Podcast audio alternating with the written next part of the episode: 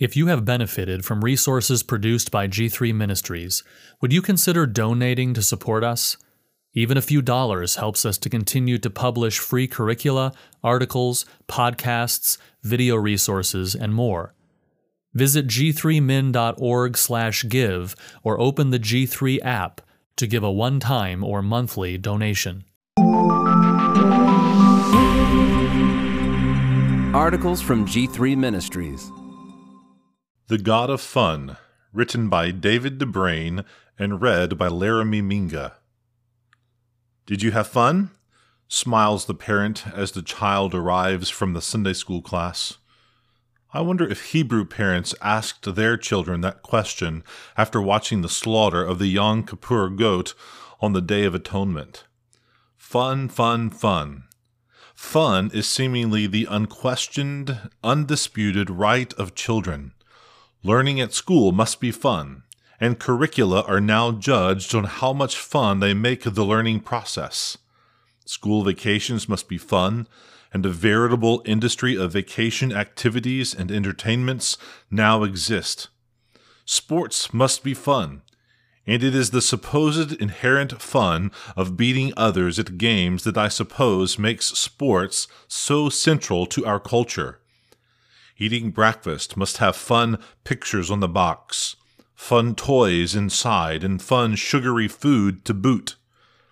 Observe the mountain of toys in the average Western child's bedroom. What he or she needs most is fun, and mom and dad will buy it. Brushing our teeth must be done with fun shaped toothbrushes and fun tasting toothpaste. Bathing must include toys so that fun may be had in the act of cleansing oneself. Pajamas must have fun pictures on them, and so must the blankets. And at the top of this fun list is television and console games. Television producers and game developers have been masters at satisfying and creating the appetite for fun. Immediate, interesting, amusing, startling, comical, rambunctious images keep the fun going. And a child without a steady diet of TV or games has no fun, you see. Perhaps I am not exaggerating when I say that our culture regards fun as the greatest good when it comes to children. Fun is the supreme goal for children. I am not sure at what point this supreme value loses its centrality, but at some point an abrupt course change is made. The bored young humans are heartlessly introduced to the truth. Life's not all about fun, you know.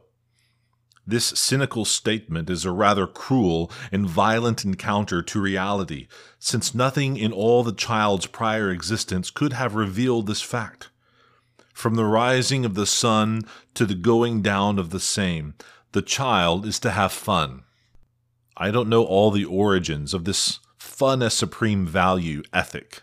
I suppose much of it began with Romanticism's idealizing of the child as the paragon of innocence and virtue, and therefore thinking it deserving of a childhood of uncomplicated play. Perhaps it is just the machinery of affluence, too much money, and too much spare time.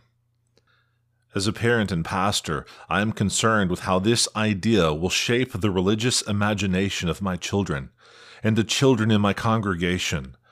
I'm worried about how teaching our children to love fun above all else will become a major stumbling block to their worship, because the fun ethic has not escaped church life. Observe what we ask our children when they come out of Sunday school. Did you have fun? Indeed, that's what we expect from our children's programs fun. The materials must be colorful and fun to look at. The activities must be interesting and fun to do. Fun games need to be played. The songs must be full of movement, comical gestures, and catchy tunes. They must be fun to sing. The lessons must be funny, zany, and fun to listen to. And we judge them a success if our children return with the ultimate value statement that was fun. When someone has a talent for fun making, we remark, he's really good with the children. Yes, if a child thinks church is fun, they will like it. and hopefully we reason they'll become Christians. The problem is this at what point and in what way do we graduate our children to the understanding that God is not fun?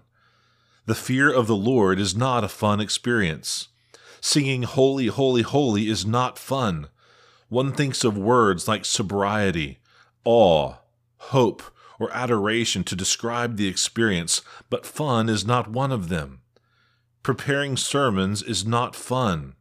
I enjoy doing it and am greatly enriched by the intense study of God's Word, but it isn't fun, like a silly game on my phone or playing fetch with my dog. Nor is listening to a patient explanation of God's Word a fun experience. Illuminating, encouraging, disturbing, challenging, provocative, perhaps, but not fun. Prayer is not fun. Intense concentration, focus and meditation on God's revealed character is penetrating, revealing, satisfying, exhilarating, and exhausting. But it is not fun. And the Lord's Supper is never fun. Daunting, intimidating, heart-rending, welcoming, refreshing, but never fun. Worship is not fun, and yet we think fun is the key to creating little worshippers we face several large obstacles to overcome the fun ethic. First, our church cultures simply take it for granted. It is the way we do things. Therefore, to question it is to disturb the way the machine runs. Object to the fun machinery of modern ministry, and you're just a troubler of Israel who doesn't know how to lighten up and have fun. Second, pragmatism guides our methods. We want our children to be in church and to worship, so we figure that fun ought to be brought in to hook them on church. This is not different from using rock and pop music, promising your best life now, or offering a car raffle in the foyer of the church. We think that ends justify means. Third, we create and sustain this appetite in so many ways outside of church. I grew up in the fun culture and pass it on without thinking. But what did children do before the world smothered them with its fun obsession? They found things to do and make. They learned things. They helped at home. Where they could, they read. They played music with their families. They worshiped at church, and they played. In other words, they were little humans preparing for their adult lives. We, on the other hand, consciously look for ways to entertain and amuse our children, to keep the fun levels high. If the affections of our children seek fun above all else, they have inordinate affections. And it is up to those who shape children to think about how to shape what they value. We are always shaping our children's affections by what we love and what we expect from them. If we expect them to not only play, but work and serve, they learn that fun is not central to life.